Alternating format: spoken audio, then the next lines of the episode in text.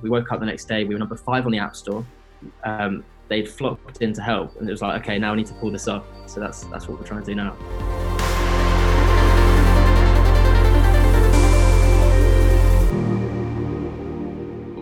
Joe, Ollie, Unitaskr boys, thanks for joining. First of all, can you tell me what was your old normal and what is your new normal? So we started Unitaskr about five years ago as Unidosh. Um, the norm for us, we were a marketplace that connected students with households and businesses who needed things done. Uh, people came on and posted tasks such as I need a logo designed, I need someone to come and walk my dog or clean my house, and um, students would come and accept the job. Uh, we then have transformed into this new marketplace where you can find anyone to help you deliver an item to your house or run an errand for you. Um, so that's kind of where we've shifted over throughout this period of craziness that is coronavirus. Tell me, so tell me more about that 24-hour period when that news struck, because I know that kind of making a difference through business and through your app is something that's close to you guys already, because uh, of your your task for homeless initiative. So, what did that 24 hour period look like for you? We're quite used to working remotely. So, it wasn't such an issue. You know, the idea of having to work separately and, you know, having our team aside from us wasn't so much of an issue.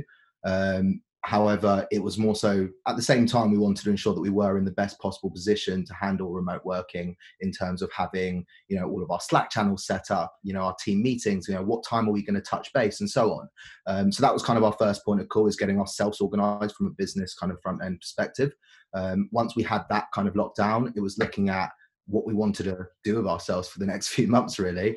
Um, and you know as, as you said kind of based on the success of our previous task for homeless campaign we we kind of automatically we looked at ways that we could use our students for good. Um, so just to kind of give you some background on the Task for Homeless campaign, in so in the run up towards our relaunch last year around September 2019, we were we were looking at ways that we could kind of contribute towards the Manchester homeless crisis. Um, in Manchester, they have one of the highest death counts of homeless people in the UK, mostly due to starvation. Which, when you look at a first world country, you know, like that, it's it's, it's absolutely mind-boggling. So we wanted to see what we could do to assist. So we made a pact that every task posted in our opening month, uh, opening months up to the run up to Christmas, we'd post a secondary task task, tasking a student to go and deliver a meal to the Manchester Central Food Bank, which is also a student-led um, organisation run by the Trustwell Group. Um, now, in the run up to Christmas, we managed to feed over 300 individual homeless people. The response was fantastic. Um, you know, it, it was quite refreshing actually, because initially when we set out to do it, we decided that, okay, we pay students a five pound delivery fee to go and do the delivery. And what we, you know, shortly after launching we saw that students, although they wanted obviously some money, they were actually more inclined to just wanting to help and help the local people in their community. Um, so, you know, they were putting their hands up, they were going forward, and they were making these deliveries free of charge. So, automatically, kind of tying back to that 24 hour period, we'd almost done this previously. It was something that we'd seen had worked and worked well. So, it, it was just kind of that general adaptation. Coming back to that 24 hour period where everything went from zero to 100, the other thing that kind of made us think, wow, we need to do something is we both have grandparents who kind of brought it to home. These these grandparents, you know, aren't going to be able to get out of their house for we're hearing two months, three months. It's like, okay, we're sitting on a workforce of ten thousand students across the country. It's a completely no brainer to bring those people to help people like our grandparents and I think kind of just going off of that as well, it's you know we we're fortunate that our grandparents have people that they can rely on to go and make these deliveries, such as myself and Ollie. But there are a lot of elderly people and you know just people in general out there who are on their own who don't have the support of others. Um, you know, for example, yesterday I went and conducted delivery for a lady called Fen. She lived, um, you know, not too far from my house, about a 15 minute drive, but she didn't have anyone. Um, her husband passed away about 10 years ago. Her grandchildren and her children lived too far away to make a delivery. And she almost got to the point of, you know, fear that she didn't want to leave the house. She didn't want to go out and put herself at risk of getting something, but she, she was getting to that point that she needed to. So for someone like that, it was a true lifeline.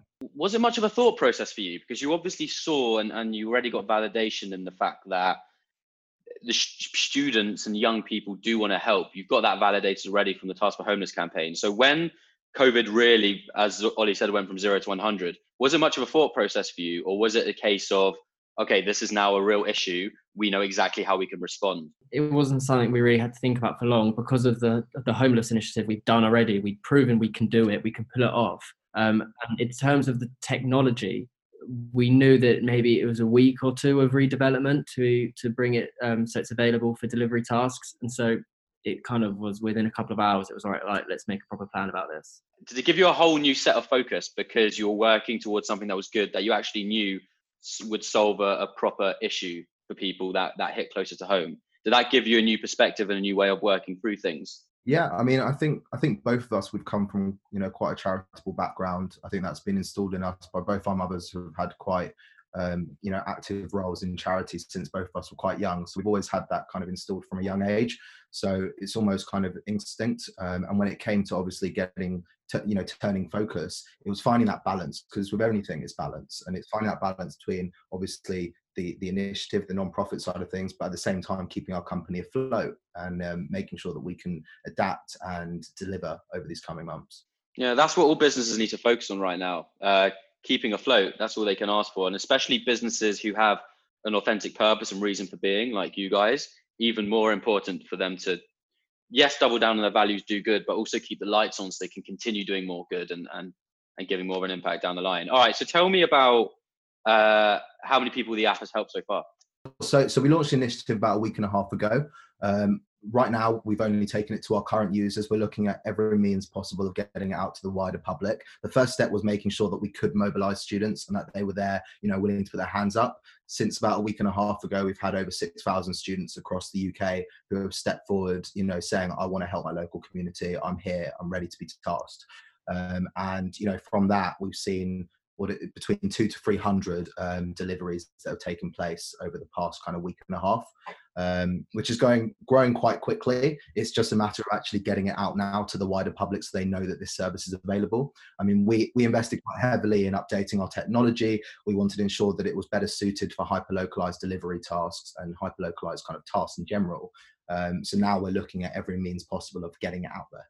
Once we did announce this, we saw thousands more students come to the platform, um, which gave us the the backing to okay, let's really pursue this now. It's not just us who thinks this is going to help and be a good idea. It was proven by thousands overnight. I think we had one night we had over fifteen hundred just one evening. We woke up the next day. We were number five on the App Store. Um, they'd flocked in to help, and it was like, okay, now we need to pull this off. So that's that's what we're trying to do now. You got the validation from the people you needed to validate the most, from the people who'd actually help out. What kind of so what kind of tasks are being done? Do you know? Is it is it picking up shopping, delivering shopping? Is there anything else?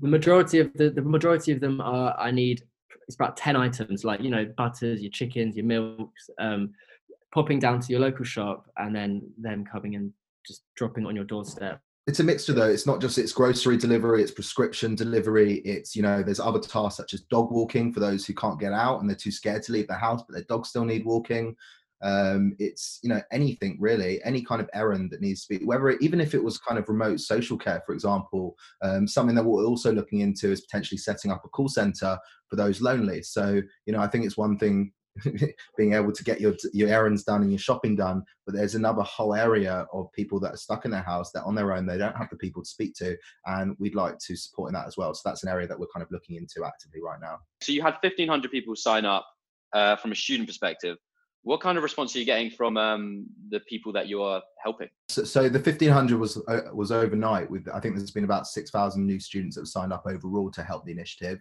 on top of the 5,000 that we already had. Um, then, in terms of the public members, there, I mean, what, what, would you say, Ollie? There's been there's been a mixture, really. Yeah, yeah. It's been a lot, a lot of the ones who we already had have obviously posted a task. We haven't really yet pushed it out to new new users. Um, that's kind of what the next week and two is about. It's about really pushing out there to the to, to across the whole of the UK because that's where the students are. It's not just one location. So that's that's our next phase. It's getting people to know about it that we're here to help. Do you think that COVID nineteen has helped bring out the positivity and the idea of the young helping the old even more than already? Definitely, I think so. I think, and it's also proven with the the NHS um, what they've done with that app when they've had I think seven hundred thousand young volunteers come forward um, so ours is just that on a on a smaller scale, but it's across everywhere. It's I think a lot of people are coming forward to help. I think they want to help. I think there's you know there's a lot of emotion attached to it as well. Um, whether that's a student that still has their grandparents or no longer has their grandparents, I think that they can relate on a real personal level. And when it's so local as well, and you know it's someone that lives, you know, we're not asking them to drive half an hour away. It could be someone that lives on your same road. Um, you know, I, th- I yeah, definitely, it's been very positive. Yeah, there's a clear distinction between those who are, you know, I remember the word low risk. It's what we are. It's young people, low risk. The older you get, the higher the risk is, and the higher, you know, the worse it can be. And so that clear distinction has made us step forward. Same time, off that as well, um, you know, although they're saying the young low risk, which is fantastic and it is true, they're also high risk of deliveries. So in terms of, you know, it, sorry, high risk in terms of actually transferring the disease. So we've had to make sure that security and safety is at, you know, the utmost of importance. So um, in terms of like the platform itself, we've made a number of adjustments. And, and from a business perspective, from Unitaskr and the app, what positives or or other implementations will you be looking to embed into the app and your core offering once COVID has um has finished? So, so I've got I've got one thing that I've been thinking about the last kind of week or so that we're quite excited about potentially implementing. So besides the Unitask platform itself, we have another entity entirely called Shout, um, which is essentially our marketing arm. So we utilize members of our workforce as an army of nano influencers to help brands make a noise in the student market. However, recently what we started doing is operating charity shouts, whereby students can come forward and they can essentially do an Instagram shout out or a social media shout out free of charge to actually just help get across, you know, whatever that charity's message is. Um, you know, for example, we've utilized it ourselves this week. We've had over 200 students actively sharing our Task for Help initiative across their social media. And we'd quite like to include a charity element on the application itself for shouts, whereby charities can enlist their own kind of tile so that students can come and do shout outs free of charge for them. And then students will also be able to build up essentially a portfolio of charities that they've helped. So, for example, let's say a student was to get to 10 charity shout outs, they'd get an additional badge on their profile which will then help them when they're actually coming to get recruited for other tasks. Got you. So you're not just you're not just galvanizing a student army to do tasks and business tasks. You're actually galvanizing the student army in order to make a positive impact because that sentiment is is clearly there, right? Yeah, absolutely. Do you think that businesses are doing enough to help the vulnerable? It's a bit of a tricky question, isn't it? Because you've got you've got small medium-sized businesses who literally are at risk of, of closing their doors so they are maybe not in a position to help. They might not have the infrastructure to help or the resource to help. Um, but then I guess there are other businesses, mainly big corporates. Like, do, do you think generally in the business sphere that there's people are doing enough to apply their entrepreneurial spirit to actually help people in need, like you guys clearly are? I think there's a, complete mixture. Um, we we've we've actually reached out to a few companies. I'm not going to name them, but to help us in getting this out there and kind of uh, one one of the, a payment provider because we obviously um, take a loss on every payment that goes through the app. So we wanted to reach out and say, is there anything you can do to help us partner? They said no. So they're and they're a huge corporate that you think would really help. Besides the payment provider, we spoke to a number of large publications, all of which, you know, on a social kind of front said, yeah, absolutely. Look, we're here. We, we want to help. Um, and then when it came to actually actioning it, there was kind of a massive fall through.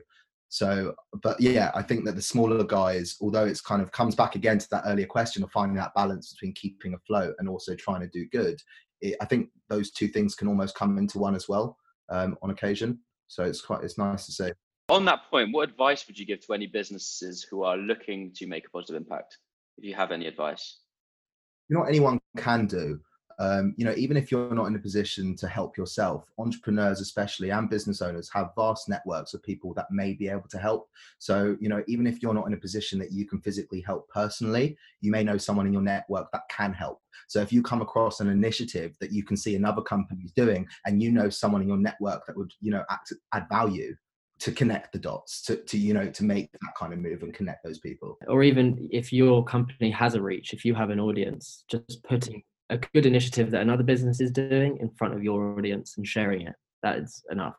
It's taking out the competitive element, right? Like even direct, indirect competitors, that should just be a complete blank slate now because everyone should just come together and businesses are the ones who can actually be used as a force for good more than ever now.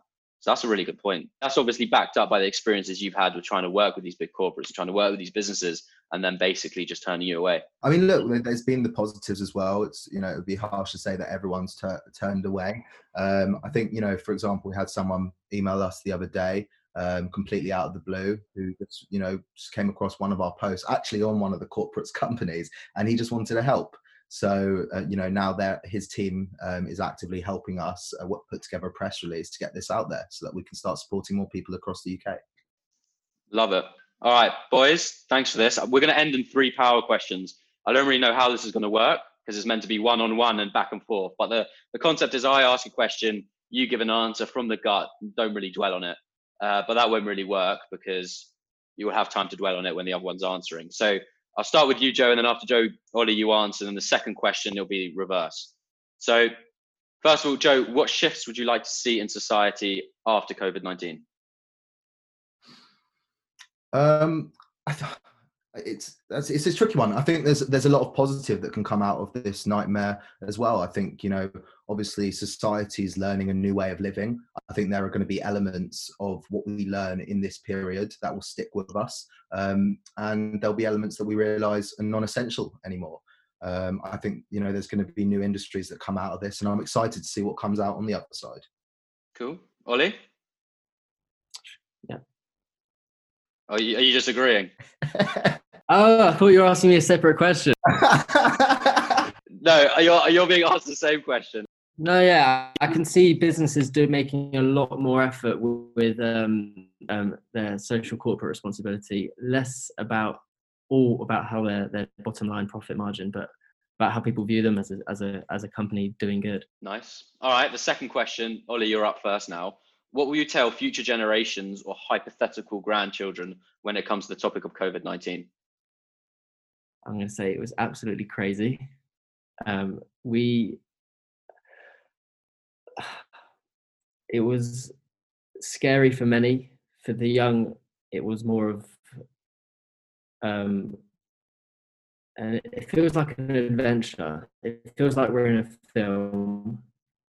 Um, that only if you're directly affected by it and someone you know in your family is actually ill brings it to home. Um, and hope, thankfully, that hasn't happened to me yet. That's what I'm probably saying. I think the world's having an overdue reboot. I think that you know there's as as I kind of said before, there's a lot of negatives. You know, ov- obviously that come out of this, but at the same time, there's an enormous amount of positives. You know, pollution's down to levels that it hasn't been at for decades. Um, you know, the environment is giving itself a chance to refresh. The, there's less production of less production and demand for meat, less overfishing. Um, it's I think that, that there's there's obviously it's very easy to look at all the negatives that are taking place, but I think it's important to actually stop and look at the readjustment that our planet is having throughout this time. Last question, uh, Joe. This one's up for you. First, what is keeping you going? Oh God, um, everything that we're doing. Um, obviously, we're exceptionally busy, both from a business kind of point of view, with the task platform being remote task based for the most part, um, and we're we're exceptionally driven with our mission to help people, you know, throughout this time of our Task for Help initiative.